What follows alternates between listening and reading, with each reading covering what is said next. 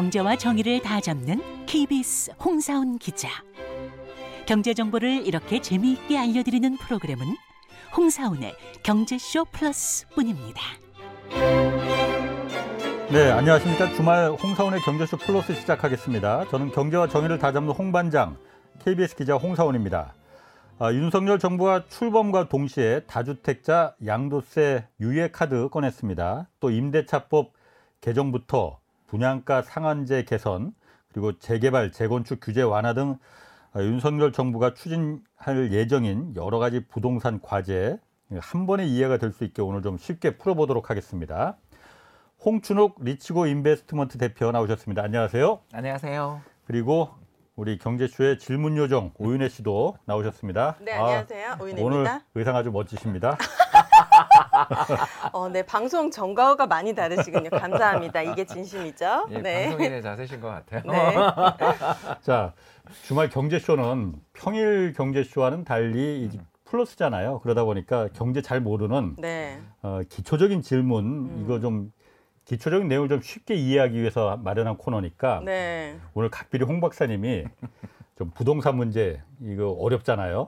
용어도 생소하고 너무 어려워요. 쉽게 풀어주시기 바랍니다. 네, 좋습니다. 그게 포인트잖아요, 주말에는. 그렇죠. 저처럼 좀 어. 모르시는 분들에게 쉽게 어. 설명해 드리는 게 포인트이기 때문에 너무 분노하지 않으셨으면 좋겠습니다. 지식이 많으신 분들이 답답할 수 있거든요. 아니 부동산 문제는 좀 분노해도 괜찮아요. 아, 네네. 자 먼저 홍 박사님 집값 동향부터 좀 알아봐야겠어요. 그 제가 며칠 전에 신문 기사 딱 보니까 그게 확 눈에 들어오더라고요. 경기도 동탄은 3억이 뚝, 아, 서울 서초는 9억이 쑥. 예, 뭐 이게 양극화가 본격화된 거 아니냐? 예, 어떻습니까 동향이? 이게 사실입니다. 어. 아, 아, 이게 제가 사실 오늘 오전에 어디 지방에서 강의하고 지금 왔는데 네. 그래서 이렇게 깔끔하게 차려봤고요. 예. 네. 근데 거기 지방 도시 분위기는 싸하더라고요. 음. 예, 어디라고 그냥 말씀드릴게요. 대구입니다. 어. 아, 대구. 대부분 뭐 예, 미분양 계속 뭐 얘기 예, 나오고 그 그랬으니까. 이야기도 나오는데 확실히 공급이 좀 많은 것 같더라고요. 예. 그렇게 잠깐 뭐 차 타고 돌아다닌 정도에 불과하지만 예. 타워 크레인이 되게 많더라고요. 예. 음. 예, 그런데 비해서 이제 서울은 반포나 저 강동구 음. 정도를 가야 타워 크레인이 좀 눈에 보이지 예. 사실 시내는 거의 안 보이잖아요. 예. 네. 예, 그런 것의 차이가 이 부동산 시장의 양극화를 가져온 첫 번째 요인이고요. 예. 네. 두 번째 요인은 뭐 사실 아는 것처럼 작년에 우리나라에서 제일 많이 오른 곳이 어디냐 이렇게 찾아보면 다 이기 신도시 지역이에요. 예. 검단, 어. 양주 옥정, 음. 시흥, 네. 예. 안산, 방금 이야기했던 동탄, 음. 남양주 이런 도시들 이게 전부 염주할 꿰듯이 이제 수도권 또 이 순환도로도 또 우리 만들어지는 그런 지역들 주변의 도시들이 작년에 굉장히 많이 올랐단 말입니다. 예. 뭐 심지어 시군구 단위인데 30% 이상 상승한 지역들도 있으니까. 어, 강남도 근데 많이 올랐잖아요, 사실. 근데 거기 이제 서울은 16% 정도 올랐으니까. 아, 비해서는. 예, 그러니까 작년만 놓고 보면 어, 반대 양극화. 예. 서울은 오히려 좀 못 오른 편이 있었고 예. 서울 외곽이 많이 오른 면이 있었었던 게 올해는 반대로 조금 돌아가는 거죠. 네. 그러니까 네. 서울은 공급도 좀 부족한 데다가 별로 오른 것도 없다라고 스스로 생각. 그러니까 그 전에 오른 건 생각 안 하잖아요. 예. 그래서 별로 매물이 좀 상대적으로 덜 나온 면에 있다면 급등했던 지역들 중심으로 해서는 차익 실현 매물도 좀 나오는 것 같고 음. 또 오늘 이야기하게 되는 이제 어, 양도세 중과 이런 것들은 사실 또 여러 채를 산게 강남에 여러 채를 산 사람도 있겠지만 그건 찐 부자들은 사실 그렇게 세금 중요하지 않을 거 아니에요. 어, 예. 그렇죠. 근데 이제 어, 규제 지역을 피해 다니며 이렇게 수십 채 사신 분들도 꽤 세상에 있고 음. 여러 우리 빌라왕 이야기도 들으셨고 음, 예. 안 좋은 뉴스니까 예. 넘어가자면 아무튼 그런 여러 가지 주택을 여러 채를 다주택을 많이 산 사람들은 어떻게 보면 어, 서울 외곽에 급등했던 지역에 더 있을 수도 있는 거죠. 음. 이런 점에서 보면 양도세 특히 6월까지만 집을 팔면 양도세도 중과가 이번에 유예가 되는 것도 있고 올해 6월이요? 예, 예, 6월 전까지 잔금을 치면 어. 예 그리고 또 하나가 어, 그때까지 잔금을 치면서 어, 또 그걸 어, 다 하면 양도세도 중과될 뿐만 아니라 어, 종부세라든가 이런 각종 세금이 6월 또 기, 기준이잖아요. 그렇죠. 예. 예, 그것도 피해갈 수 있는 그 예. 중간하는 거 안 낸다는 거예요? 아니 덜더 내는 중과세라는 거는 아, 그냥. 세금에서 그냥 폭탄 네. 맞는 게 아니고. 예. 그걸 이제 유예해 준다 이거지. 어. 올해까지 팔면은 음. 아, 그러니까 이제 어, 요 타이밍이 제일 좋은 타이밍이고 예. 이제 우리가 이야기할 수 있는 네. 게 왜냐면 6월에 세금 안 내니까 그게 예. 크잖아요. 종부세나 다주택자들 아무튼 네. 세금이 되게 큰데 그걸 피해 갈 수 있는 거고 예. 6월까지 잠금 치면 지금 얼마 안 남았는데. 예 그래서 그런 매물들이 있어요. 아. 어, 한 2억 차이 나더라고요. 제가 어디 강남의 뭐 아파트 단지 시세를 보는데 음. 어, 매물인데 6월까지 잠금 치는 조건으로 예를 들어서 좀 깎아드립니다. 아. 예. 여러분 것 이런 것들은 가격 지표들에 있어서는 가격 하락으로 잡힐겠죠. 실거래가 기준으로는 예. 그렇잖아요. 예. 절세로 인해서 어차피 똑같은 거니까 이 파는 분 입장에서는 음. 세금을 매수하시는 분에게 넘기는 거잖아요. 예. 아. 아, 그렇지 않습니까? 기산 일이 있으니까. 예. 그러니까 이런 식으로 세금의 어떤 조정에 따른 매매들은 좀 나올 여지들이 생겨 있고 그 지역들이 예. 물론 강남도 있겠죠. 서울도 있겠지만 많이 오른데 여러 채 산 사람들은 예. 찬스잖아요. 팔기. 예, 팔 있는. 매물을 내놓을 수 있는 찬스가 될 수도 있는 거고요. 이런 여러 가지가 좀 복합적인 것 같아요. 아니 그러니까 그 다주택자 중과세 그 유예 조치가 아, 대통령 취임식 날 10일 날 발표가 됐잖아요. 어, 맞습니다. 그래서 1년간 유예한다고 그러는데 6월 달까지 팔아야 되는 거예요? 1년간이라는 그러면 이제 요거는 놓치고 나면 예. 6월 기준 세금을 내고 난 다음에 팔아야 되는 거니까 예. 그러면 이제 매물이라는 게 두 번에 걸쳐 나오겠죠. 크게 나오는 건 예. 6월까지 하면 꽁도 먹고 알도 먹고 어. 어, 올해 세금도 안 내고 예. 양도세도 감면. 예. 근데 6월 이후에 팔면 어차피 세금을 내고 난 다음 파는 거니까 급하지 않겠죠. 어. 그러니까 세금을 많이 내야 되는 사람 입장에서의 예. 걱정인 거예요. 그래서 이번에 그 정부가 발표했던 음. 그 개정안의 내용을 보니까 예. 재밌었던 게 예. 어, 우리나라 양도세 중과가 최고 세율이 얼마냐면 82.5%. 그러니까 82%를 세금으로 뗀다는 거야? 네, 지금- 아, 지금. 10억을 벌면 아, 예. 8천 8억 8억 2천만. 2천. 네. 아. 예, 그 정도 세금이니까 이 정도의 이 어마어마한 최고 중과가 이제 이 정도였던 거고요. 그래서 뭐 여러 가지 시산이 나오는데 아무튼 예.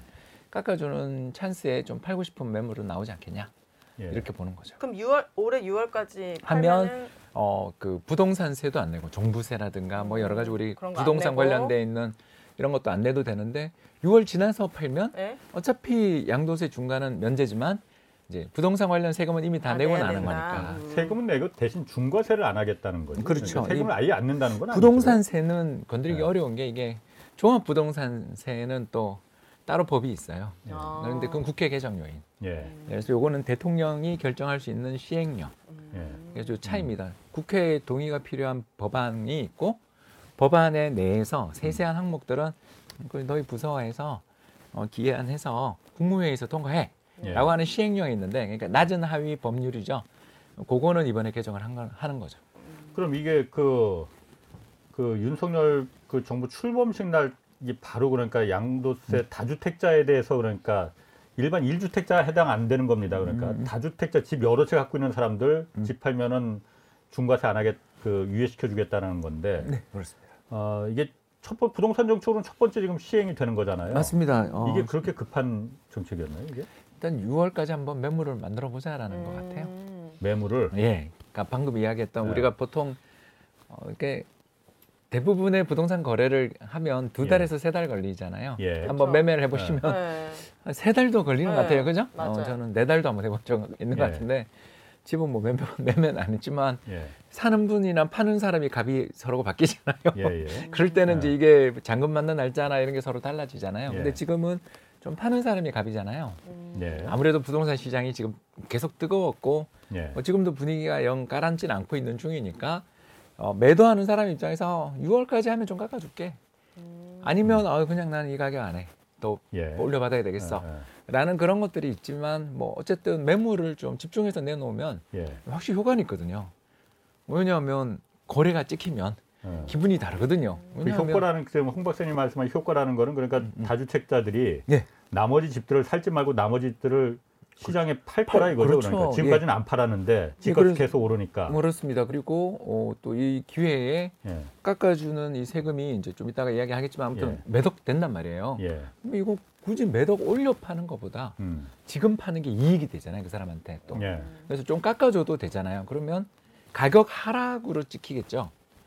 음. 무슨 말인지 아시죠? 아, 우리 실거래가가. 집값이 내려갈 거라 이거죠. 그래, 그리고 집값이 내려가는 쪽으로 이거 알지만 우리는 다 알지만 아유 6월 전에 판다고 좀 싸게 팔았네. 이렇게 우리는 생각할지 모르지만 예. 가격이 하락했고 이번에 몇 월 달 몇 년 내 월간 기준 뭐 어, 처음 하락 이런 게 나오면 사람들의 심리라는 것은 그건 언제든지 또 어, 바뀔 수 있는 거고 특히 우리가 이제 왜 6월을 자꾸 걱정하고 왜 제가 이런 말씀 드리냐면 예.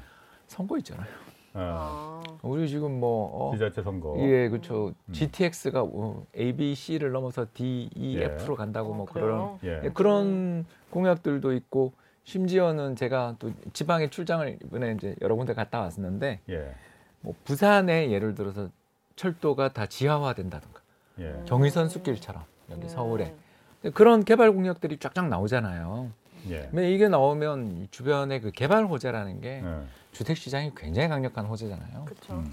그러니까 이걸 어떻게든 맞불을 놔야 된다라는 좀 다급함이 있는 음. 그런 정책이라고 해석할 수 있죠. 그러면 다주택자 중과세 유예 제도라는 게 네. 근본적인 취지는 네. 근본적인 취지는 집값을 내려가게 만들겠다는 겁니까? 음. 아니면은 그거죠? 그거죠? 응, 그거 그럼 중과세 유예 시켜 주면은 집값 내려갈 가능성이 있습니까? 아 그거를 정확하게 우리가 이제 생산해서 마치 가시 발라내듯 할 수 있으면 얼마나 좋을까만은 그건 안 되잖아요. 예. 왜냐하면 상승 요인도 있으니까 아까 제가 이야기했던 올해 우리나라 부동산 시장의 최대 상승 요인은 선거잖아요, 아, 선거라고요. 선거. 두 번에 걸친 선거만큼 예. 선거 있는 해 집값 빠진 적이 거의 없어요. 예. 어쩔 수 없잖아요, 이게. 아니 전부 방방곡곡에 제가 여기 시장이 되면 여기 도지사가 되면 여기다가 뭐 하겠습니다 그러는데 집값이 빠지겠어요. 그러니까 그것 때문에 오를 재료가 상당히 있는 시기를 예. 요걸 맞불을 놓으면 덜 오르거나 예. 또 잘하면 빠뜨릴 수도 있지 않겠냐. 음. 이런 정도를 기대하는 거지. 이거 자체가 판을 바꾼다. 아, 이건 아닌 것 같아요. 네. 그런데 제가 뭐 경제쇼에서도 몇 번 이제 그 얘기를 언급을 했었지만은 제가 자주 출연했죠. 저는 사실 다주택자 양도세 중과세 유예는 음. 저는 반대입니다. 왜냐하면 정부에서 이미 그 기회를 한번 줬었잖아요 작년에. 네, 예전에 한번 줬죠. 어, 줬었는데 그때 안 팔았지 않습니까 다주택자들이. 근데 이번에 다시 주는 거 아니에요. 예. 음. 그때 안 팔아서 집값이 올린 요인도 있었던 거잖아요. 그것도 그럼 사실- 이번에 그럼 그 다주택자들이 그 집값을 아까 홍 박사님 말씀대로 세금 깎아주니까는 세금 깎아줄 만큼 내가 싸게 팔게 이러겠습니까? 그렇게 순, 순진하지 않아요. 근데 그거는 뭐홍 기자님이랑 저랑 예. 그 부분은 동의하는 거였고 네. 근데 이제 제가 1년 사이에 우리가 바뀐 게 뭐냐면 음. 20% 걸렸다는 거죠. 음. 그러니까 아, 또 올랐다고. 아, 예, 예. 유현희 씨. 미안해. 네. 어, 예은 씨하고 이제 이야기할 때마다 제가 부동산 이야기할 때 조심스러운 게 예. 네. 전국 평균 통계 이런 걸 갖고 오니까 아. 저는 숫자를 보는데 예. 작년 한 해 동안 음, 우리나라 아파트 가격이 20.2% 올랐어요. 예. 뭐 그랬을 겁니다. 네. 예. 엄청나게 올랐어요. 예, 그러니까 차익 실현하고 싶은 사람도 있을 거라는 예, 거죠. 예. 이제 음. 그 오르기 전에야 이제 더 오르-. 아, 그런 사람도 어. 세상에 있을 수 있고 그리고 이제 예. 금리도 오르고 이러니까 그렇죠. 점점 이제 내려갈 수도 아, 있겠다는 생각이 어, 있으니까. 연애 씨를 이제 제가 여러 번 봤군요. 네. 아, 제가 시장이 바로 이제 두 느낌이 번째 달라졌습니다. 하려고 했던 게 그 하반기에 금리 인상 있었다라는 걸 이제 어. 이야기하려고 그랬는데 윤혜 씨 말씀대로 우리나라의 요 다주택자들은 대부분 대출이 안 돼요. 예. 음. 그러니까 쪼이는 어. 사람도 있거든요. 예. 예. 표현이 아. 좀 저렴합니다. 네. 아, 하나도 안 저렴하거든요. 예. 그죠? 삶이 좀 쪼이죠. 나 분명히 지금 부자 된 것 같긴 기분은 드는데 나 왜 이렇게 힘들지라고 네. 하시는 분들 입장에서 예. 음. 세금 깎아주는 거죠. 예를 들어서 이거는 이제 가정이에요. 이 여기 나오는 사례는 진짜 아, 훌륭하신 분들의 10년을 보유했는 이주택자. 아, 네. 10년. 어, 네. 이분이 한 5억 정도 차익을 거두고서 집을 음. 하나 판다? 자기 집 말고. 저걸 판다 그러면 네. 이전에는 얼마 정도 되면 한 2억 7천 정도 이, 세금을 예, 냈으니까. 이주택이니까. 어, 어. 그. 엄, 예, 엄청나죠. 그러니까 절반 이상을 50%. 음. 예, 절반 이상을 냈는데 이제 그게 얼마로 이렇게 주냐면 1억 4천이 조금 안 돼요. 오. 그러니까 한 1억 바- 정도. 네, 거의 되는 1억인데 또 반대로 이제 10억 정도 차익이 음. 생기신 분이 있는데 네. 이분은 15년 보유했다. 이건 이제 좀 15년. 아, 그러니까 이제 극적인 걸 좀. 보여주고 싶어서 네. 하는 거죠. 예. 그러면 이전에 이 사람이 한 6억 가까이 냈대요 세금을. 예. 어, 그렇죠. 10억에 6억. 네. 그죠. 그 비례대로 가는 거죠. 근데 예. 이게 이번에 세금 얼마로 주냐면 5억 6천 정도로. 아 2억 6천으로 주. 음. 2억 6천이요? 예. 그러니까 왜냐하면 올해 산 거를 인정해줘요. 어. 그 집을 나는 두 채를 15년 동안 예, 보유했다. 예, 우리 딸 시집 보낼 때 내가 어. 사놔서 전세 주고 나이 예. 집은 살았는데 이 집이 이제 내가 팔래. 음. 하면 15년 살았던 거 인정해 주는 거죠. 그럼 장기 특공해서 음. 특별 공제라고 해서 예. 15년 되면. 예, 15년 정도 산 분들에 대해서는 이렇게 공제를 해줘요. 차익의 실현에 예. 대해서. 네. 그리고 만약 이분이 세 채다. 그럼 이전에는 무려 거의 7억 되는 아까 그 사례입니다. 7억 정도 되는 세금을 내야 됐다면 이게 또 세금은 똑같이 2억 6천. 오. 그러니까 이 사회 세주택자 나 이런 걸로 가면 크네요. 어 되게 커요. 네. 그래서 이제 세 번째 이야기가 작년에 이만큼 크지 않았다. 작년에 그 깎아줄 때는 이만큼 아. 예. 크게 통크게 깎아주진 않았다. 이게 아, 이제 세 올해 번째. 또더 깎아주나 그렇죠. 보죠? 그러니까 첫 번째는 작년에 많이 올랐고 두 번째 윤혜 씨 이야기한 것처럼 금리가 올랐고 음. 세 번째는 올해 화끈하게 깎아주는 것 같다. 음. 이런 이야기죠. 음. 그렇군요. 네. 그리고 이번에 또 뭐 아직 구체화되진 않았지만 음. 아 이거는 그러니까 LTV 완화 정책이 발표가 됐죠 그러니까. 이건- 이건 뭐 한다고 봐야죠. 예. 그 내용이 어떤 겁니까? 그러니까 이제 여러 LTV라는 게 일단 주택담보대출 비율 그걸 네. 말하는 겁니다. 얼마나 빌릴 수 있는지. 예, 그게- 주택담보로. 어, 굉장히 이제 중요한 통계인데 네. 오늘 담보 인정 비율이라 그러는데 이게, 이게 이거는 왜 쉽게 바꿀 수 있냐면 이거 굉장히 쉽게 바꿀 수 있어요. 이거 왜냐하면 금융감독원의 감독 규정이에요. 어. 음. 그러니까 법비 아니에요. 네. 그리고 국무회의 통과 사항도 어. 아니에요. 어. 예, 그래서 이런 시행령으로 돼 예. 있는 것도 얼도 아니고 내부 음. 규정이면 그 담당하시는 총 책임자에 예. 의해서 이제 그 규정을 수 수정하고. 네. 이 인정 그 예. 날인만 하면 음. 네. 발효가 될 수 있는 부분들이라고 할 수 있겠고요. 어, 이제 10억짜리 집을 내가 사고 싶은데 내가 여기서 대출을 얼- 얼마까지 아. 받을 수 있어요라는 게 LTV예요. 예. 네. 그러면 예. 6억을 받았다. 그럼 6억까지 담보를 받을 수 있다. 네. 그래서 담보 인정 비율이라는 게 음. 바로 LTV라는 게 뭐냐면 10억 집에 6억까지 대출 받으면 60%. 예. 음. 음, 그리고 뭐 예를 들어 10억짜리 집에 8억까지 대출 받을 수 있다. 음. 네. 예, 그러면 80%. 어, 80%. 네. 그리고 미국은 평균이 한 90%. 예. 우와. 그리고 오. 일본은 105%. 아, 대, 대단하네요. 돈 없어도 살 수 있네요. 예, 그렇습니다. 그래서 안 어. 사죠, 일본 사람들. 어. 어. 왜냐하면 그건 사면 집값이 빠진다고 아, 생각하면 못 예. 사는 거죠. 그러니까 이제 이런 식으로 나라마다 다 LTV는 다른데 우리나라의 가중 평균, 그러니까 전수, 아파트 전수 어, 음. 평균 대출을 받은 사람 기준 네. LTV는 40% 정도. 되게 아, 타이트한 규제를 받고 있는 거죠. 그렇네요. 그러니까 10억에 4억까지.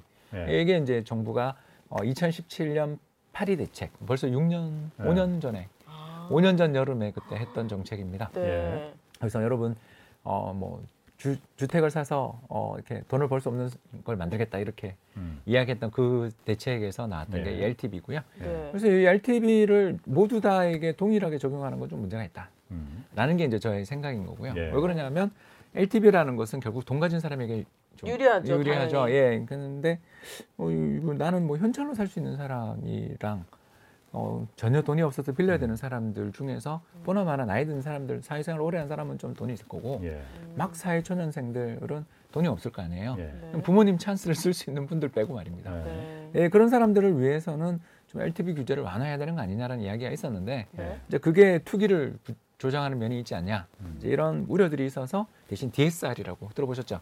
내 아. 월급 벌어들이는 것 중에서 너 네. 얼마를 요 어, 주택 구입에 관련돼 있는 지출로 나가고 있는지를 음. 측정해 가지고 너 몇 퍼센트 이상이면 대출 안 돼. 네. 라고 해주는 거죠. 네. 그러면 요런 DSR 제도를 놔둔 상태로 LTV 규제를 어, 예외적인 사례들에 한해 가지고 이렇게 확대를 해준다든가 뭐 예를 들어서 음.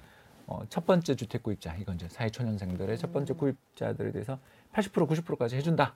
예. 이러면 과한 거 아니냐라고 할 수 있는데 DSR 규제는 그대로 된다면 음. 이 사람은 어떻게 집을 사야 되겠어요? 자, 5억짜리 집을 사는데 네. 4억까지 대출이 된다. 어, 이건 좋아요, 그죠? 음. 4억, 5억짜리 사면 40%면 5, 4, 2억밖에 2억밖에 안 됐었죠. 이제 네. 바꿔준다고 지금 음. 제도를 바꾼다고 이야기했어요. 아 그래요? 예, 윤 정부가 지금 바꾸니까. 네. 예. 그러면 그러니까 가정인 거죠. 이거는 네. 5억짜리 내가 집을 사는데 뭐 예, 경기도에 있는 일기 신도시에 있는 조그만 네. 소형 주택을 산다. 음. 어, 되게 구체적인 사례죠. 네. 예, 제가 첫 집을 살 때그 네. 가격인 거죠. 음. 그래서 5억짜리 집을 사는데 내가 4억까지 대출을 받는다. 자 그러면 1억만 있으면 되는 거니까 네. 이건 뭐 열심히 자기들이 부부가 저축해서 한 돈으로 딱 하고 음. 했으면 끝나느냐가 아닌 거죠. 그 4억을 대출 받는 조건이 어떻겠어요? 한 방에 가서 부동산 담보대출 받는 게 아니고 네. 보나마나 이거는 만기 40년짜리 주택금융공사의 모기지론을 받았을 거라는 거죠. 네. 왜? 40년 동안 매월 상환하는 조건으로 받아야만 음. 이 집을 살 수, LTV 80% 90%를 해주는 거죠. 네. 안 그러면 DSR 규제나 DTI 규제를 만족시킬 수가 없어요. 예. 왜냐하면 내가 우리 부부 합산 500만 원 벌고 있는데 이 가정이죠. 예. 부부 합산 500만 원 벌고 있는데 200만 원까지 40%까지는 내가 이게 둘이 열심히 저축하면 사, 네. 어? 음. 그렇지 않습니까? 예, 200만 원까지는 낼 수 있다 그러면 1년에 2,400을 갚아야 되는 거잖아요. 그리고 40년을 하면 음. 만기가 이제 길어지면 길어질수록 저리에 길어지면 길어질수록 음, 대출 받을 수 있는 돈들은 실제로 늘어나죠. 늘어나겠죠. 네. 예, 그렇게 해서 맞추는 거라서 이 대출은 사실 그렇게 위험한 대출은 딱 아니라는 걸 알 수 있죠. 왜냐하면 정부가 가지고 있는 공기업인 주택금융공사의 유모기지론 뭐 이런 걸 통해 가지고 또는 유보금자리론 이런 걸 가지고서 장, 장기저리 한3% 이자 지금도 아직 3%거든요. 예. 3% 후반입니다. 그 정도 이자를 가지고 한 40년 둘이가 이제 30대 결혼했으니까 70까지 갚아야 되겠네요. 70은 너무 길다 그죠? 아무튼 30년 끼어들 만에 틈이 없어요. 저 궁금한 게 많은데 기자님 좀 도와주세요. 아이 뭐야. 오늘 이야기- 강의도 하고 어. 오셨다면서요. 어. 살살하세요. 아니 한잠 자고 오느라 괜찮아. 아 그러니까 저는 궁금한 게 그럼 LTV 규제가 40%로 계속 유지가 되는 거고 이번에 새로운 정부에서 뭘 바꾸겠다는 겁니까? LTV를 그러니까 올려준다 이거지. LTV도 올려주고 조건을 DSL, 달아서. DSLR이니까 DSR, DSLR은 카메라고 아, 그러니까 DSR 그것도 DS 뭐야? DSR. DSR도 늘려주겠다는 거예요? DSR은 아니, 그거는 그건 놔둬요. 안 놔두겠다 이거. 놔두겠다는 거. 어. LTV를 늘려주겠다는 음, 그렇죠. 거예요? 몇 프로로요? 그게 이제 뭐 저도 정확하게 잘 모르겠는데 아 늘려주겠. 80에서 90까지도 이야기가 아. 나왔었고요. 그건 공약집에 나왔는 내용인데 네. 음. 뭐 아직 그러니까 이거는 그러니까 이 용어가 좀 그 헷갈리는 분들이 많이 있을 것 같아요. 그래도 네. LTV라는 거는 그냥 집, 집? 집을 담보로 해서 예를 들어서 10억짜리 그냥 집이라고 하면은 네. LTV가 80%까지 하면은 8억까지 그 담보를 빌려줄 수 있다는 거고 네. 그렇죠. 어? 10억이면은 음, 음. 그런데 DSR이라는 거는 네. 집 말고 그냥 내가 소득이 예를 들어서 한 달에 어, 천만 원을 버는 사람이야. 오. 계산하기 편하게 네. 천만 원을 버는 사람이 그러면은 DSR이 40%로 만약 규제가 된다면? 네.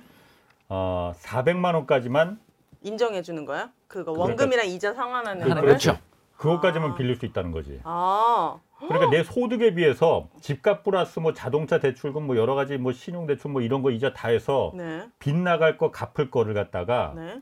딱 규제를 한다 이거죠. 음. 그러면 LTV가 늘어난다고 해도 내 소득이 만약에 어. 많지 않으면은 못. 빌리는 다- 거지. 그 80%를 활용할 수가 없겠네요. 네, 그렇지. 맞습니다. 아. 그래서 효과가 없다라는 이야기도 있어요. 아. 그래서 제가 아까 잠깐 왜 80%라고 전해지지만 예. 90% 가능성도 있어요라고 이야기를 하냐면 어, 어차피- 사실 예예 그안 되는 부분도 있고 지금도 그뭐 갑자기 까먹었다. 지금 그 문재인 정부 시절에도 어 그 소득 수준이 낮고 싼 집을 살려는 분들에 대해서는 그, 그 어, 저리 그 예, 예? LTV 또 한도도 사실 네. 우대가 있었어요. 네. 60%까지도 되는 지역들도 꽤 많았고요. 그래서 이런 여러 가지 그 대출들이 실제로 존재했는데 음. DSR, DTI 같은 이 강력한 규제가 있는 상황에서 예. 네. LTV만 올려주는 게 이거는 뭐가 효과가 음, 있겠냐? 음. 그래서 제가 아까 플러스 10%뭐 이런 이야기를 잠깐 했던 이유가 뭐냐면 그거에 대해서는 아마 정부가 또 다른 인센티브를 생애 첫 번째에 대해서는 음. 네. 또 다른 인센티브를 줘서 더 올리려고 하는 뭐 그런 것들도 예. 계획은 있는 것 같은데 일단은 음. 어, 현실적으로는 일단 80%로 발표가 된 상황. 아 LTV 80. 그런데 저는 사실 뭐 그 LTV 올려주고 DSR은 그냥 놔두는 거는 저는 잘했다고 생각해요. 음. 지금 옛날처럼 뭐 0, 0%대 금리가 아니잖아요. 그렇죠. 네. 어? 주택담보대출 지금 7% 올라가고 지금 8%도 지금 올라가 간다고 하는데 네. 그 이자 돈 국가가 내주는 거 아니잖아요. 그렇죠. 뭐 맞는 말씀이에요. 지금 여기서 이 대출 마음대로 해줘 집사라고 해놓고 다주택자들 탈출구 마련해줘서 그 집들 다 팔 수 있는 기회 내주고 그 비싼 값에 음. 빚 내서 그 집을 사서 끌어안으면은 음, 네. 그 이자 돈 누가 감당하겠습니까? 그, 그 이자 돈 감당할 수 있겠습니까? 그거? 힘들죠. 그래서 이제 홍사훈 기자 말씀이 저는 되게 맞다고 생각해요. 이거는 네. 그래서 요 이야기에서 제가 가정이 뭐냐면 결국은 주택금융공사의 유보금자리론이에요. 그건 뭐예요? 이게 이제 우리나라에서 정부가 해주는 굉장히 큰 혜택이에요. 이 소득 수준이 낮으신 분들 7천만 원 미치죠. 네. 그러니까 부부 합산 소득 연 7천만 원 이하의 소득을 가지고 계시면 뭐 이러면 중산층 약간 상위까지 되죠. 부부 요- 합산 예, 연 합산입니다. 7천이요? 예, 예. 그래서 우리나라 중위가 중위가 뭐냐면 가운데 네. 1등부터 100등이면 그 50. 알거든요. 아, 네. 미안, 중간이라는 뜻이잖아요. 네, 네. 이제 네, 아까 중간 때문에 너무나 충격 예, 받으셨군요. 그러니까. 죄송합니다. 50, 아, 가운데. 근데 음, 가운데 가운데가 계시는 분들이 우리나라 월 그 전체 가계 소득 보면 한 4천 대예요. 음, 네. 그러니까 7천 정도까지면 사실 중산층에서도 약간 상위까지도 포괄하는 분들한테 네. 그건 이제 물론 약간 조건은 또 달라져요. 네. 5천까지는 혜택이 되게 많고 뭐 7천까지는 약간 제한되고 그러는데 그분들 이자는 아직도 만기 30년 만기 대출이 아직도 3%대예요. 아, 고정으로? 예. 어. 그러니까 굉장히 좋은 조건으로 나라에서 해주는 음. 대출들이 있는데 제약 조건이 있으니까 그건 꼭 알아보셔야 되는 거고요. 네. 그러니까 그게 안 되면 할 수 없이 고금리로 지금 홍 기자 이야기하신 아. 네. 그런 대출을 받게 되면 어 이거 그럼 아 그런 게다 일반적인 상황이지. 그건 아주 매우 특수한 경우 그를 말 일반화. 아니 근데 홍 기자님은 문제가 있어. 갑자기 아까. 동의했는데 문제가 있어. 아니 빨리빨리 서울만. 본다니까. 아, 서울이요? 저홍 기자님의 네. 문제가 뭐냐면 맞아 맞아. 이- 서울 예. 촌남자거든요. 내가 서울 이해를 우리 몰라요. KBS도 조금 이제 이러면서 우리 그 이 알짜 중에 알짜인 여의도에서 딱 보시고 계셔서 그래요. 예. 어. 이게 네. 인정하겠습니다. 예, 인정해야 된다니까. 그럼 진짜 갑, 이것만 여쭤볼게요. 그럼 LTV가 그동안 40%였음에도 불구하고 네, 그 네. 전에 영끌이라고 해서 신용대출 막 이렇게 다 해가지고 사실 서울에 집을 사신 분들이 많거든요. 많죠. 네. 그거는 DSR 규제가 없었기 때문에 가능했던 그걸 겁니까? 회피하는 수단들이 두 개 있어요. 아 또 있어요. 예, 근데 아니, 지금 그- 못 하나요? 아니요, 지금도 사실은? 되는데 이제, 이제 많이 예, 높아졌으니까 예, 많이 이제- 막히고 있죠. 첫 번째가 아. 법인을 만드는 법인 만드는 건 아무도 아 닌 거 아시잖아요. 네. 사실은 법무사님한테 가서 법인 네. 만들겠어요 그러고서 그 법인을 통해서 집을 사고 하는 경우에는 법인 대출들은 LTV 규제에서 예외였거든요. 아. 예, 그런 대출 예외적인 규제들이 또 많은 거예요. 두 번째가 뭐냐면 우리 카카오뱅크, 네. K뱅크, 음. 터스뱅크 이런 인터넷 은행들이 최근 사이에 어마어마한 주식시장에서 히트를 쳤는데 그 회사들이 이익이 엄청 낮다는 거 아시잖아요. 근데 네. 그 대부분이 신용대출이에요. 어. 우리 그 바로 그냥 맞아, 인터넷에서 바로 대출해주는 대출해줬죠. 그리고 얼마 전까지만 해도 정말 2% 3%대의 마이너스 통장 만드신 분들의 어, 많죠. 예 그런 그 무용담 정말 음. 이제는 못 볼 것 같은 그러면 이제 딱 요 둘이 접합된 투자들이 어떤 투자냐면 갭 투자가 아. 가능하죠. 그러니까 전세를 전세대출, 전세 대출은 또 그런 규제 대상에서도 제외시켰었잖아요. 네 그렇죠. 아, 그래서 그런 방법들이 어, 있어요. 그래서 갭 투자 때문에 영끌이 나왔었던 거예요. 맞습니다. 음. 그래서 홍 기자님 말씀처럼 그 현 실제적인 LTV는 100% 넘는 예. 매수들이 되게 많았어요. 네. 음. 그러니까 그 자기도 전세 자금 대출 받아서 살면서 음. 이해되시죠? 그렇지. 자기 네. 지금 주, 현 맞아요. 주거는 전세 자금 대출을 받아서 살면서 네. 그 전세 자금 받- 대출 받은 돈을 가지고서 네. 갭 투자를 하면 하고 그러면 거기도 전세잖아. 전세 끼고 또 거기다 갭 투자하고 예, 신용대출, 신용대출 받고. 예. 아, 그럼 100%가 넘게 되죠. 그러니까 지난 정부에서 그 전세 대출을 규제를 안 한 게 맞아요. 그게 저는 패착이었다고 생각하거든요. 음. 그래서 영끌이라고 정말 집살 그 이 현금 능력이 안 되는데 음. 전세 대출은 아무런 규제를 안 받았기 때문에 음. 그거 갖고 갭 투자라고 해서 왜냐하면 그 조급하니까 지금 아니면 난 음. 맞아요. 평생 못 산다. 음. 그 조급함 때문에 지금 이 사달이 벌어진 거고. 예, 그래서 음. 코로나 시국에 1년 반 통계인데요. 네. 그래서 코로나 직전이었던 19년 말부터 지난해 여름까지의 우리나라 전세 자금 대출이 얼마 늘었냐면 48% 늘었어요. 가계 대출이요? 아. 그러니까 주택 대출이? 주택자 그러니까. 주택 관련 모든 대출의 합계는 12% 늘었는데 네. 1년 반 12%면 별로 는거 아니잖아요, 사실은. 1년 반이니까. 음. 인플레가 지금 얼마가 났는데. 근데 네. 전세 자금 대출이 48% 그리고 아까 제가 이야기했었던 신용 대출이 24%. 그러니까 요 둘이 많이 올려. 아, 가계 부채 문제를 다 만들었고 음. 작년에 이제 영끌 또는 지금이 아니면 영원히 이 가격에 살 수 없어. 우리 맨날 듣던 네. 또돈 복사. 힘들었어요. 사기만 하면 돈이 복사되는데 이걸 왜 안 하니? 음. 아, 제가 직접 그 댓글창에서 본 내용입니다. 어.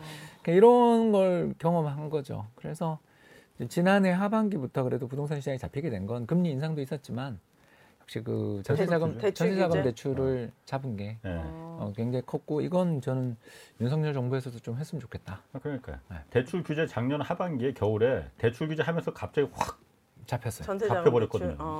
어, 빠지진 않았는데. 그러니까 진작했었어야 잡혀- 아니, 되는데 그건. 뭐 아쉽죠. 아 이자랑 원금 같이 내게 바뀌었나요? 규제가 그것도 있지만 그 은행별로 한도를? 좀 한도들을 음. 줘서 줄여 어디 가도 뭐. 안 된다 막 이런 이야기도 음. 들으셨고 또 두 번째가 그 보증이라는 걸 또 써줬잖아요 정부가. 음. 또 서울 보증 같은 아, 데서 네네네. 또 서주고 네. 그죠. 그렇죠. 그래서 그 보증을 서주면 이게 어, 음, 아시는 것처럼 이게 이제 짜면 충분히 또 대출이 네. 다 되잖아요. 아. 좀 그런 일들이 많았잖아요. 음. 알겠습니다. 자, 아, 그럼- 지난 이야기니까. 네. 아, 지난 얘기 이제 거기서 이제 정리를 하고 그다음에 새 정부에서 어쨌든 또 부동산 관련해서 어, 중요하게 좀 봐야 될 그 제도 중에 하나가 아직 결정되진 않았지만은 분양가 상한제 음. 이거 좀 폐지한다는 얘기가 많습니다. 어. 어, 일단 폐지하겠다는 이유는 왜 그런 건가요? 예, 일단 재건축 재개발을 좀 촉진시켜 보려고 아, 재건축 재개발이 분양가 상한제 있으면은 촉진이 잘 안 되나요? 잘 안 되는 면이 있죠. 예. 이게 음. 둔촌주공 사태. 뭐 예. 제가 이제 집이 그쪽이라서 아. 지나가면서 네. 유치권 행사 중이라고 이렇게 예, 예. 건물 전면이 다 이렇게 붙어 있어요. 예. 그 유치권 행사라는 게 빨간 딱지 붙이는 거잖아요. 예. 음. 그게 세상 제일 무서운 거 아닙니까? 예. 네. 예, 그래서 이, 그 지금 일단 그 공사비 문제가 심각한 건데 공사비가 오른 이유는 아시죠? 원자재 값. 예, 원자재. 값이랑 네. 또 하나는 그 분양이 좀 늦어지고 있죠, 그죠? 계속 그- 분양을 안 하는 거죠, 그러니까. 예, 그래서 음. 뭐 이제 둘 다 문제가 예. 있어요. 예. 아무튼 요 두 가지 제가 둘다 봐도 문제가 두, 두쪽 다 양쪽 다 문제가 많습니다. 음. 예, 어디가 더 문제냐 이걸 다투면 이제 그 장기전이 되면 예. 근데 다 힘들어지니까 저 1만 가구 넘는 분양인데. 예, 12,000 가구로 알고 있네요. 음. 아무튼 우리나라 최대죠. 네. 그래서 저 헬리오 시티를 넘어서는 규모입니다. 예.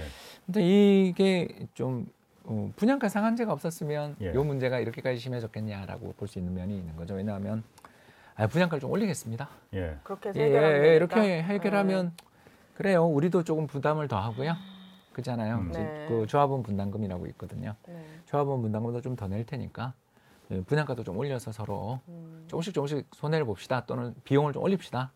어, 그래서 그 청약 가점제잖아요. 우리 청약 받으시는 분들한테 비용을 전가합시다. 저 사실은. 예. 근데 그렇게 하면 문제가 해결될 문제였을 텐데 예. 아는 것처럼 그 분양가 상한제 문제가 딱 걸려 있으니까 예. 네. 분양가라는 게 뭐 예를 들어서 얼마 전에 있었던 반포에 있던 모 단지 같은 경우는 음. 당첨되는 순간 12억 차익이 생겼다 그러잖아요. 예. 그러니까 주변 시세보다 12억이 싼 거잖아요. 아, 분양가 상한제 때문에 그렇죠. 걸려가지고. 예, 그래도 그것도 어. 올려준 거였다고 하죠. 아, 12억. 예, 네. 그래서 뭐 그걸 그 정도의 차익이 생길 정도로 분양가를 정부가 억제를 해놓고 있는 상태에서 음. 어 그걸 어, 수, 이제 사업을 진, 그 추진하려는 다른 단지들이 딱 보기니까 이런 생각이 드는 거죠.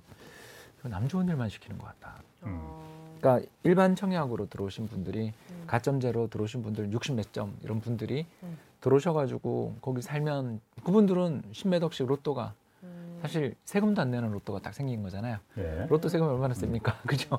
세금도 안 내는 로또가 딱 생기는데 비해 같이 거기서 10년, 20년 동안 그 낡은 집에 살면서 이게 재건축이 되냐 마음 졸이며 살았던 또 비용을 부담하고 음. 재건축을 추진하셨던 분들 입장에서는 사이가 좋겠어요 그분들하고 음. 그러니까 기분이 안 좋고 자기들이 비용을 크게 부담했고 손해를 봤다라는 생각을 가지고 있죠 음. 그러다 보니까 이제 그 사람들 입장에서는 어떤 생각을 하냐 하면 하게 되냐 하면 아 이거 이 제도가 있는 동안에는 재건축을 하지 뭐. 하지 말고 집이나 고치자 어. 실제로 그 인테리어 붐이 최근 몇 년 사이에 어마어마하게 나고 또 인테리어가 예. 뭐 예를 들어서 아파트 평당 100만 원이면 됐다고 이야기했던 게 지금은 그 가격은 절대 말도 안 된다 소리가 나오고 이제 그런 이야기들이 나오는 게 네. 아니 무슨 재건축이야 그냥 집 고치고 살자 음. 이게 분위기가 되니까 서울 시내 어디를 다녀도 공급이 안 한다 아, 이거, 안 그렇죠. 된다 이거죠. 재개발 예, 재건축이. 그럼 물론 재- 재건축 재개발을 막은 요인은 이것만은 아닌데 이거가 이제 정부가 할수 네. 있는 거니까 음. 지자체가 할 수 있는 것도 더 많아요 네. 그게 사실 더 크죠 자 그러면 분양가 상한제라는 게 어, 그러니까 아파트 재개발이든 재건축을 해서 거기서 새 아파트 올라오면 일반 분양을 갖다 기존 주택 조합원들 말고 네 그렇죠 일반 분양을 얼마로 분양할 거냐인데 그걸 갖다 이제 어, 택지비하고 그렇습니다. 시세 택지비하고 거의 이제 건축 들어 공사비 맞습니다. 이거에다 뭐 여러 가지 부대 비용 이걸 합쳐서 그걸 갖다 이제 그 분양가로다가 그 지역은 이걸 분양가로다 더 이상은 음. 높게는 못해 맞습니다. 이렇게 하는 거잖아요. 음. 분양가 상한제를 하면은 예를 들어서 아까 말씀하신 대로 기존 주택조합원들이 거기서 10년, 20년 살았던 분들이 분양가 상한제가 되면은 손해를 보는 겁니까? 손해를 본다기보다는 이익을 비용- 덜 보는 거죠? 이익을 덜 보고 또 어, 추가 부담금들을 거의 안 낸 단지가 없잖아요. 예. 추가 부담금이라고 해서 재건축 한참 들어가고 있는데 우리 돈 더 내야 된대라고 예. 이야기하는 음. 그런 것들이잖아요. 예. 네. 지금 둔촌주공이 겪는 그 네. 일이죠. 예, 예. 근데 그 조합원 분들이 10여 년 전에 샀던 가격에 비해서는 어쨌든 엄청나게 오른 가격 아닙니까? 맞습니다. 근데 그러니까 네. 그 분양가 상한제가 처음에 도입된 이유는 네. 너무 많은 불로소득이 거기 돌아가니까 개 민간들한테 돌아가니까 네. 불로소득을 100만큼 가져갈 걸 이익을 50만 가져가라. 네. 쉽게 말하면은 그 차원에서 말하는 거지. 음. 100만큼 이득이 나는 걸 지금 마이너스 50으로 다 손해를 아, 보려고 그건- 하는 건 아니거든요. 그거- 어, 그건 그렇죠. 아니죠. 예, 네. 그 저기 홍 기자님 네. 말씀이 그건 맞고요. 네. 어, 거기에 이제 하나 더 제가 이야기를 안 하고 넘어갔잖아요. 그게 이제 재건축 초과이익 환수제라고 되게 이런 길죠. 아. 제- 아니 그. 재건 재건축 초과이익 환수제 그건 조금 이따 얘기를 하고 예. 먼저 분양가 상한제부터 좀 상한제. 정확하게 좀 짚고 넘어가는 예, 게 그, 맞을 것 그게 같아요. 이제 상호작용을 일으켰다라는 네. 거죠. 제 이야기는. 어. 그래서 분양가 상한제가 도입된 다음에 여러 가지 문제가 좀 있었어요. 네. 갈등이 있어서 2019년에 음. 이게 도입됐는데 물론 그 이전에도 비공식적으로 HUG라고 하는 주택 보증을 통해서 있었어요. 그러나 있죠. 예. 예, 거기서 했었지만 이게 제도화된 건 2019년 8월 26일이었어요. 그렇죠. 근데 이제 이 뒤에 이제 어떤 일이 있었냐면 어, 재건축부터 공급 물량이 네. 확 줄었어요. 어. 음. 그건 좀 사실인 거죠. 네. 그리고 이제 또 분양가 상한제가 적용이 예, 되니까 그리고 이제 작년이죠. 2021년 9월 15일 날 건설교통부가 분양가 상한제에 대해서 일단 이게 너무 엄격하고 음. 문제가 있다라는 걸 반대가 드려서 네. 일부 개정해 줬어요. 개정해 음. 줬는데도 어, 둔천주공 사태에서 보듯이 음. 그 사이에 또 우크라이나 전쟁이 음. 일어나고 그러니까 나고 또 거기 뭐 분양이 또 늦어지면서 발생하는 자본 비용 이자까지 네. 음. 가 되면서 어, 이, 이 상태로는 사업 추진하면 우리 다 손해다. 음. 그 음, 둔촌주공이 사실 이그 이 케이스에 지금 요즘 화, 그 워낙 말이 음. 많으니까 그 분야를 보면은 둔촌주공이 문제가 된 거는 처음에는 분양가 상한제를 거기 적용을 안 했었거든요. 맞습니다. 아. 그냥 일반 분양하는데 그냥 허그 아까 말 주택 그 보증공사에서 그 분양가를 갖다 음. 심사를 받잖아요. 네. 네. 이게 우리가 3,500만 원 평당 3,500만 원은 받아야 되는데 허그에서 2,900만 원인가밖에 맞습니다. 인정을 안 해준 거야. 네. 그러니까는 그 둔촌 조합원들이 안 해. 어, 우리 그거 안 할래. 네, 맞아요. 그러고서는 안 하고 있다가 나중에 분양가 생겼어요. 상한제를 생기니까는 어, 제도가 그럼 생겼어요. 분양가 상한제를 우리 가겠다. 음, 그럼 제도가 허그에서보다는 조금 더 올려받을 수 있겠지 생각했던 했는데 거거든요. 네. 그렇지 않았죠. 그래서 근데- 평당 얼마에 받게 됐는데. 오르긴 올랐는데. 오르긴 올랐는데 그렇게 생각처럼 많이 안 아, 올랐어요. 네. 그러니까는 주택 조합원들이 음. 네. 야 분양을 하진 최대한 늦추자. 아. 왜냐하면 올려줄 어. 거라고 알고 어, 있으니까. 최대한 늦추자. 그런데 음. 거기 건설사들은 시공단들은 공사비 받아야 되니까 빨리 일반 분양을 해야만이 그 돈이 들어와서 우리 음. 공사비를 받으니 분양을 빨리 해라. 음. 왜안 하느냐 분양을. 아. 맞아요. 조합원들은 분양가를 한 10원이라도 더 올려받기 위해서 계속 분양을 늦춘 거고. 맞습니다. 음. 그러니까 말씀하신 대로 주택 공급은 이제 안 된 거고. 그게 그러니까 제가 아까 양쪽에 다 문제가 있다는 게 한 맞아요. 푼이라도 더 받기 위한 음. 그 사회적 비용은 다 전가가 되든 말든 나만 음. 많이 먹고 잘 살면 돼라는 그 탐욕과 시공사들도 역시 마찬가지로 공사비 계속 설계 변경하고 부풀리고 했거든요. 음. 그 부분을 양쪽이 다 복합돼서 지금 이 사단이 그리고 감정까지. 서로 좀 격해진 아. 면도 있는 것 같아요. 자 그러면 제가 분양가 상한제 그래서 지금 정부에서 지금 폐지하겠다는 거잖아요. 폐지하는 이유는 오. 분양가 상한제 때문에 재건축 재개발이 그 활발하지 않으니까 사람들이 주택 조합원들이 분양가 상한제 때문에 내가 100을 먹을 수 있는데 지금 50만 먹어야 되니까는 이거 없어질 때까지 나 재건축 안 할래 그냥 고치면서 살래 이거잖아요. 네. 분양가 상한제가 그럼 없어진다면은 네. 집값이 내려갈 가능성이 더 큽니까? 올라갈 가능성이 더 큽니까? 어, 재건축 아파트는 올라가겠죠. 당연히 올라가죠. 그렇죠. 왜냐하면 아. 수익성이 높아지니까. 당연히 올라가죠. 이 불확실성이 낮아져요. 이 그럼 분양가 이 상한제로 정책이 이 정책이. 이 정책이 집값을 안정시키기 위한 정책입니까? 아니면 불안정시키기 위한 정책입니까? 그러니까 재건축 아파트는 불안하게 만들고요. 예. 음. 근데 이제 이 재건축 아파트가 기획대로 이건 이제 그 계획이라는 게 예. 어, 복합적인 의도가 있잖아요. 그 복합적인 의도란 게 재건축이 곧 타워 크레인의 숲을 보면 네. 음. 2년 뒤에 이 지역에 전세가 엄청나게 쏟아지겠구나를 짐작할 수 있잖아요. 예. 네. 예, 우리가 왜 요새 저 전세값이 이렇게 많이 올랐냐 하면 없어서. 헬리오시티 이후에 공급이 없어서 그런 음. 거잖아요. 예. 신축 아파트가 들어오는 순간 집값이 빠지는지는 모르겠는데 예. 전세는 확실히 빠져요. 예. 그러면 갭 투자가 안 되죠. 음. 그러니까 이런 신호를 주는 게 강하냐 예. 아니면 재건축 재개발 아파트 값이 오르는 게 시장이 주는 충격이 더 강하냐에 대한 판단이 문재인 정부는 재건축 재개발 아파트 가격이 오르면 주변을 들쑤시게 돼 풍선 네. 효과를 일으키기 때문에 예. 여기를 잡아야 돼라는 노선인 거고요. 네. 윤석열 정부는 여기가 재건축 재개발이 되면 앞으로 어마어마한 일반 분양이 나와. 음. 예를 들어서 뭐 우리 그냥 둔천주공 가정에서 6천호다. 음. 이제 임대도 있지만 네. 예를 들어 가정이에요.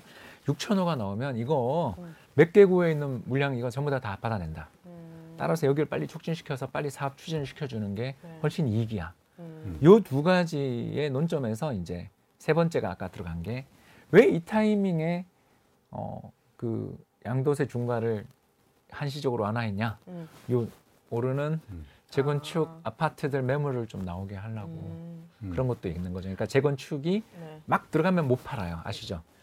윤혜 씨못 팔아요. 어, 저는 몰라요. 예, 그게 어. 조합 설립해서 막 추진 단계로 들어가면 네. 여러 가지 규제에 의해서 팔면 조합원 지위가 그렇죠. 상실되고 막 예, 박탈되고. 박탈되고 네. 그런 여러 가지 요인이 있으니까 네. 그걸 준비하고 있는 아파트들이 오를 거예요. 음. 그렇지 않습니까? 그 시세 차익을 누릴 수 있으니까 그거를 네. 요 매물을 당신 좀 긴가민가 간, 간 봤는데 예. 이번에 좀 팔기회를 드릴게. 예. 그래서 그 매물이 나오면 또 이 재건축 아파트 값이 올라가는 것을 네. 완화시킬 수 있지 않겠냐. 음. 그래서 이게 같이 나온 거죠. 음. 저희 동네에 분양가 상한제를 받지 않은 민간 브랜드 아파트가 대단지가 분양을 했거든요. 그렇죠. 네. 올해 북서울 쪽에. 그런데 저는 가격 보고 깜짝 놀랐어요. 음. 사실은 25평인데 거의 10억 가까이 그렇죠. 했었는데 예비 400번까지 청약이 안 되는 거예요. 네, 맞습니다. 처음에는 경쟁률이 그래도 꽤 높았는데 음. 막상 시장이 고금리가 되고 점점 아파트 가격이 내려갈 거라는 심리 맞습니다. 때문에 예비 400번, 400번까지 안 돼요. 그래서 사람들도 알거든요. 음. 맞아요. 인서울에 좋은 아파트, 새 아파트 좋지만 가격이 너무 비싸면 안 사요. 와 정말 윤혜 씨가 최고 이야기에 그렇게 되면 또 하나의 신호가 나와요. 미분양. 그니까요. 미분양이 나기 시작하면 매수세가 위축되거든요. 예. 아니 미분양이 저기 있는데 내가 이 돈 주고 이 아파트를 사야 돼? 음. 라는 의구심을 갖게 하는 거죠. 이 정책이 가진 목표가 이거예요. 예. 근데 이제 여기서 최대 피해자는 누굴까요? 그거 샀던 사람들 아니야? 이건 그것도 있겠지만 윤혜 씨 그걸 사는 분들은 돈 있는 아, 분이고 그죠. 매수를 기다리는 사람들, 예, 무주택자들. 바로 그거예요. 네. 청약을 준비하시는 음. 분들 입장에서는 그렇지. 진짜. 이게 어 이게 올라가는 거를 보면 내가 그동안 이 힘들게 부은 게 뭐가 되나 그러니까요. 예 이런 문제가 생길 수 있는 거예요 음. 그렇기 때문에 이 문제가 풀기 되게 어려운 문제였고 어 문재인 정부도 아까도 이야기했지만 청 이 뭐랄까 분양가 상한제를 좀 완화해 주긴 했지만 완전히 그렇게 완화해 주지 못했던 게이 예. 또 청약 가점제와 이 문제가 그러니까요. 붙어 있거든요 그래서 그렇죠. 다음 아마 윤석열 정부의 정책에서 청약 가점제가 우리 그 투기과열지구는 100% 청약 가점제인 거 아시잖아요. 음. 이거에 대해서도 아마 손을 좀 보지 음. 않겠냐 이런 생각을 하게 되는 게 방금 윤혜 씨 이야기한 거에서 네. 나오는 거죠. 실수요자들은 아, 음. 무주택 유지하면서 계속 기다렸습니다. 예, 그거는 난 속았다가 되니까 네. 이건 좀 서로가 큰 피해자가 될 수 있거든요. 이 문제가 사실 아. 있어요. 아까 홍 박사님이 뭐 그 잠깐 얘기하셨고 좀 아까 뭐 로또 분양가 상한제가 로또 세금도 안 내는 로또를 음. 이제 양산하지 않느냐 뭐 그 얘기하셨잖아요. 네.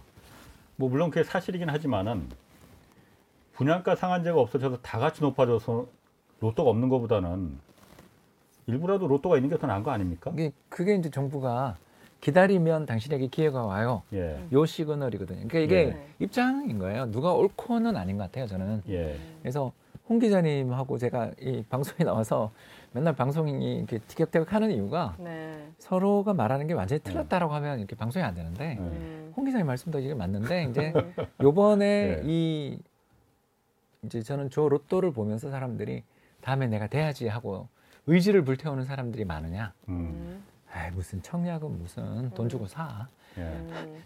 어, 우리 청약 어?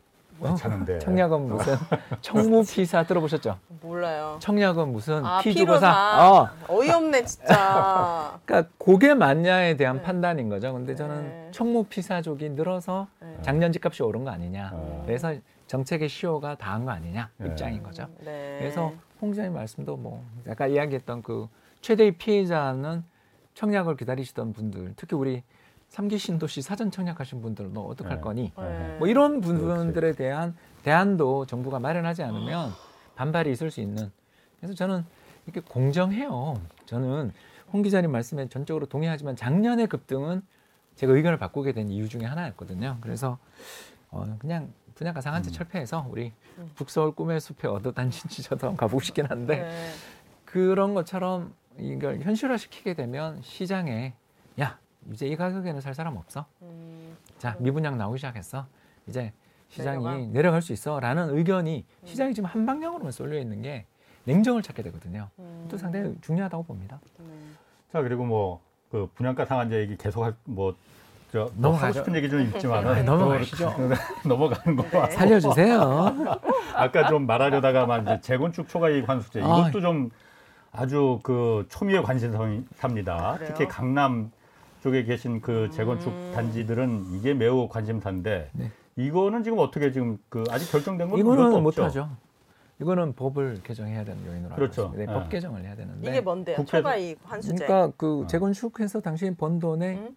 30%인가요? 아무튼 그러니까 제가 뭐 3천만 원 이상 그 예. 초과된 수익이 나면 그러니까 네. 재건축해서 네. 그 시세대로 예, 원래는 거기가 1억짜리 집이었는데 네. 그게 만약 5억이 됐다. 아. 재건축해서 사억 오. 벌어 그럼 4억이 벌었잖아요. 네. 그러면은 그거의 최대 50%는 세금으로 내라. 아 50%였군요. 그러니까 22억은 세금으로. 2억만 갖고 다 같이고 하지 말고 양도세 이런 거 아니고 네. 그냥 아, 그건- 무조건. 이거는 어. 양도세는 또 아니지. 양도세는 또 음. 팔때 내는 거고 이거는 아. 차익. 네. 그러니까 2억만 갖고 2억은 세금으로 내라. 네. 너무 과한 불로소득을 얻었으니 오, 네. 이게 이제 재건축 초과이익 이게 환수제거든요. 이거 박근혜 정부 때 생긴 법 아닌가요? 아니 아니요.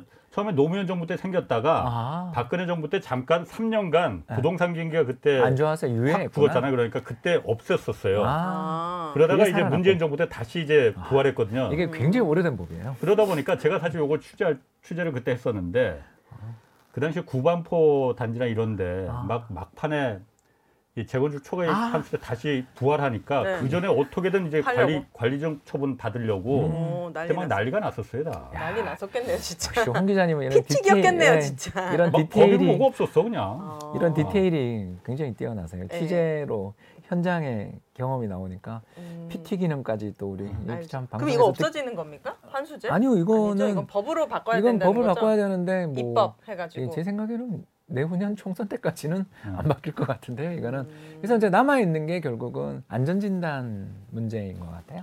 어. 재건축 안전진단 우리 네네네. 막 D 등급 받고 그럼 만세 부르시죠. 너무 좋아해. 꼭 무너질 것 같은데 막. 이게 뭐가 축 좋다고 네. 축 붙어요. 저희 동네도 하나 붙어 있어요. 어. 네. 그러니까 이 안전진단 우리나라밖에 없을 거예요 이거. 우리 집은 썩었어요. 어, 죄송. 우리 집은 낡았어요. 이거를. 그래서 이거는 지자체들이 또 하는 대상이잖아요. 이거는 예. 제가 알기로는 음. 어, 지, 지방자치단체들의 규정 부분이라서 이번 지선이 6월 1일이죠. 그래서 6월 1일 선거 끝난 다음에 음. 지역별로 또 예. 바뀔 문제라서 예. 요건 뭐 가능성은 상당히 있다. 그러나 음. 아직은 가시화되지 않아서 어, 윤석열 정부 입장에서 지금 현재 쓸 수 있는 수단이 예. LTV 그러니까 음. 금도, 감, 금융감독원 감독 규정 정도 조정으로 네, 하는 거 LTV. 그리고 분야가 상한제는 뭐 저기 그 건설 국토교통부 역시 또 시행령인가로 알고 있고요. 그리고 중간은 기재부에서 이번에 했고요. 그래서 음. 이렇게 그 국무회의 의결만 하면 되는 정도의 사안들은 금방 추진하되 음. 예. 그 다음 스텝은 어 이제 그 재건축에 관련된 안전진단 문제라든가 또는 도시개발 계획에 대한 어떤 충고 제한 이런 네. 것들 되게 많았잖아요. 그런 네. 제안들은 지선 이후에 아마 음. 어. 지자체와의 협의 과정을 거치지 않겠는가. 네. 이번 새로운 정부의 부동산의 핵심 공약은 뭐예요? 한마디로 말해서 거는? 민간의 공급을 활성화하겠다. 아. 이게 왜 나왔냐면 공약집 보다가 저도 다시 한번 공부했는데 음. 어, 이런 일이 있었더라고요. 어, 많이 준비해 왔죠. 네. 이렇게 공부 열심히 해요. 음. 근데 우리 홍 기자님 질문 앞에서는 내가 매번 이렇게 무력화되는데 2020년 네. 813. 아, 이거 정말 대책이 너무 많아서. 2020년. 네. 그러니까 2년 됐어요. 2년에 그때 뭐가 나왔냐면 아 기억나다. 태릉 골프장. 음. 아. 아 그리고 저기 과천에 정부종합청사 예, 땅 예. 이런 것들을 전부 정부가 거기다가 주택 공급하겠다. 예. 네. 그래서 전국에 127만 호 공급하겠다는 약속을 했어요. 예. 네. 근데 2021년 하반기부터 오히려 주택 공급 줄었다고 제가 그랬잖아요. 음. 어, 왜냐면 뭐 코로나도 있었고 네. 금리도 올랐고 이런 마찰 문제들이 지금 너무 심하니까 그래서 이 127만 호라는 정부 공공부문의 공급 대책이 나온 지 만 2년이 좀 돼가지만 현실화된 것은 사실 거의 없지 않냐. 음. 그게 왜 그러냐? 왜 그래요? 에- LH 공사 사태 다 잊어버렸죠. 아. 하 작년 이맘때 진짜 우리 화났잖아요. 네. 그러니까 이게 정부 차원에서 대규모 택지를 개발해서 짧게 할게요. 음. 대규모 택지를 개발해서 와 여기 공급해 줄게라는 신도시 모델이 사실 저는 좀 파산했다. 음. 왜냐 내부자들이 짬짬이 하는 경우에 이거 음. 막을 수가 없다. 그리고 아직도 삼기 신도시 대부분이 토지 보상이 안 끝났어요. 아. 네. 예, 제가 자주 가는 식당이 저기 창릉 신도시 창릉천이 보이는 지역에 식당이 있는데 아직도 안 옮기셨더라고요. 네. 대토를 하면 옮기실 텐데 안 옮기고 계세요 음. 계속. 그럼 민간에서 하면 더 빨리 됩니까? 그거는 공공 부분에서 하는 거에 계획을 갖고 착착 해줄 줄 알았는 기대가 여기가 약화됐으니 음. 민간 말고 없다. 어. 아, 그래서 민간이 주택 공급을 늘려서 아까 이야기했던 입주 물량들을 확 늘리면 전세는 잡아낼 수 있지 않냐? 음. 라는 그런 마음을 갖고 민간 부문에 어떻게든 주택 공급을 늘리도록 네. 그리고 그걸로 인해 가격이 좀 일시 상승하는 건 다주택자 중과를 완화함으로써 매물을 출회시켜서 좀 완화하겠다. 그리고 한국은행한테 가서 금리 인상 좀 같이 뭐 협의해서 하시죠. 네. 정도가 되겠죠. 그런데 제가 그 부동산 관련해서 취재 제가 부동산에 대해서 잘 모르지만은 취재를 쭉 이렇게 해보면은 민간은 부동산 가격이 내려갈 때는 절대 안 들어갑니다. 음. 절대 안 들어가요. 부동산 가격이 계속 올라갈 때 그때 들어가서 더 많은 파일을 갖고 가려고 하는 거지. 지금 부동산 시장이 만약 내려간다, 내려갈 조짐이 보인다. 그리고 목적이 내려 부동산을 안정화시키고 내려가는 게 목적이다라고 하면은 민간이 왜 들어갑니까? 현대건설, 대우건설이 왜 들어가겠어요 거기를? 그렇죠. 민간 기업인데 그러니까요. 수지 타산 안 맞으면 안 하죠. 음. 그러니까 민간을 통해서 주택 공급을 늘리겠다는 거는 어, 가격이 내려가는 거하고는 그 주거 안정을 저도 않습니다. 이야기하는 거죠. 네. 그래서 전세 가격을 안정시키는 데는 예. 조금 도움이 되면 평생 전세 살기 싫어가지고 사람들이 지금 계속 기다리는 거잖아요. 그 이제 생애 첫 번째 주택 구입의 LTV 80% 네. 약간 그러니까 제가 먼저 답답합니다. DSR 규제 때문에 힘들긴 안 들린다고요. 지금 가격이 중요하잖아요. 사는 사람은. 그러니까 제 말이 그거예요. 어, 답답합니다. 주택 공급을 100만 채, 200만 채 늘린다 한들 그게 10억짜리 집이 100만 채, 그러니까요. 200만 채 늘어나면은 무슨 의미가 있겠습니까? 네, 그건 뭐 아무 의미가 없는 주택 공급이라니까요. 그거는. 홍 기자님 말씀에 그건 뭐 저도 동의하는 게 근데 이 지난 5년간 답답했잖아요. 왜냐하면 타워 크레인이 없어. 음. 서울 시내 어디를 다녀도 북서울 그래 꿈의숲 음. 또 제가 사는 강동 쪽 지역에 거기 그리고 반포 이 세 군데 말고 타워 크레인 올라가고 있는 아파트 단지가 없어요. 네. 이거는 앞으로 5년 안에 입주 물량이 없다는 이야기예요. 네. 그러면 어떻게라도 대응책을 만들어내는 게 정부니까 네. 그래서 문재인 정부는 그냥 공공주택 127만 호 이렇게 네. 이야기하신 거고 윤석열 정부는 아예 민간에게 인센티브를 줘서 네. 좀 수익성을 개선시킴으로써 공급 물량을 늘려서 주택 시장을 안정시키겠다라는 대안을 내놓은 거고 이게 어느 게 옳고 그르다의 문제는 아니고 네. 그때는 그런 대안이 우세했는데 지금 해보니까 너무 힘들어서 이것도 음. 미, 미래가 잘 안 보이니까 LH 공사 사태가 저는 결정적인 분기점이었다고 생각해요. 어. 알겠습니다. 마지막으로 네. 짧게 그 전월 그 임대차 3법 이것도 얘기도 좀 해야 되는데 음. 그거는 어떻게 변화 바뀔 가능성이 바뀔? 가능성? 없습니다. 그래요? 왜 그러냐면 이것도 예. 그 법을 개정해야 돼. 어. 왜냐면 임대차 3법 때문에 지금 전세 월세 뭐 이거 그 실제로 그랬는지 안 했는지 모르겠지만은 그게 뭐 폭등했다 그 주범이 이거다 갭 투자가 아니고 그런 얘기 많았었잖아요. 그게 이제 그 분쟁은 많았어요, 확실히. 예. 그 분쟁 그 제가 사무실이 교대 쪽에 있는데 음. 네. 그 앞에 주택 그 관련된 임대차 관련된 분쟁 조정 그 사무실이 예. 역 앞에 딱 있어요. 예. 그냥 그, 그걸 보고 있으면 야 분쟁이 진짜 많구나라는 건 알- 알아서 그 네. 시행령 개정 정도를 통해서 분쟁의 소지를 좀 줄여나가는 정도는 어떻게 협의를 해서 할 수 있지만 예. 법 개정은 쉽지 않다. 예. 이렇게 보- 저는 보고 있습니다. 이미 예. 여기서 또 법 개정을 하면 또 다른 혼란을 유발할 수도 있기 때문에 그렇죠. 시행령을 통해서 네. 좀 다툼의 소지를 줄여나가는 방향으로 예.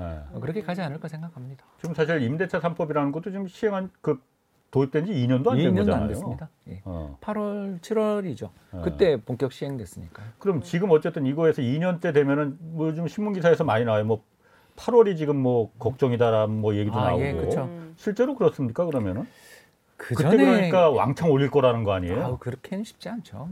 예. 왜 그러냐면 어, 일단 2년 동안 준비들 마음의 준비들을 했고요. 예. 네. 그러니까 그 이중 가격이 형성돼 있잖아요. 예. 그 이중 가격의 형성이 돼 있기 때문에 그걸 뭐 하루아침에 예. 어, 그 이중 가격 어, 예를 들어서 5억에 전세 살고 있는 사람한테 7억에 올려달라 그러면 음. 뭐 서로 문제가 심각해질 테니까 네. 음.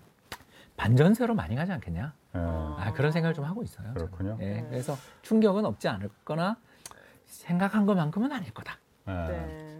진짜 실수요자 입장에서는 진짜 가격이 중요합니다.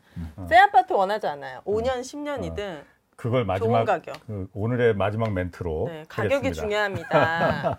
네. 자 여기까지 하겠습니다. 자, 홍춘욱 리치고 인베스트먼트 대표 그리고 또 오윤혜 두 분, 오윤혜 씨 두 분 고맙습니다. 네, 감사합니다. 감사합니다. 자, 주말 홍사원의 경제쇼 여기서 마치겠습니다. 고맙습니다.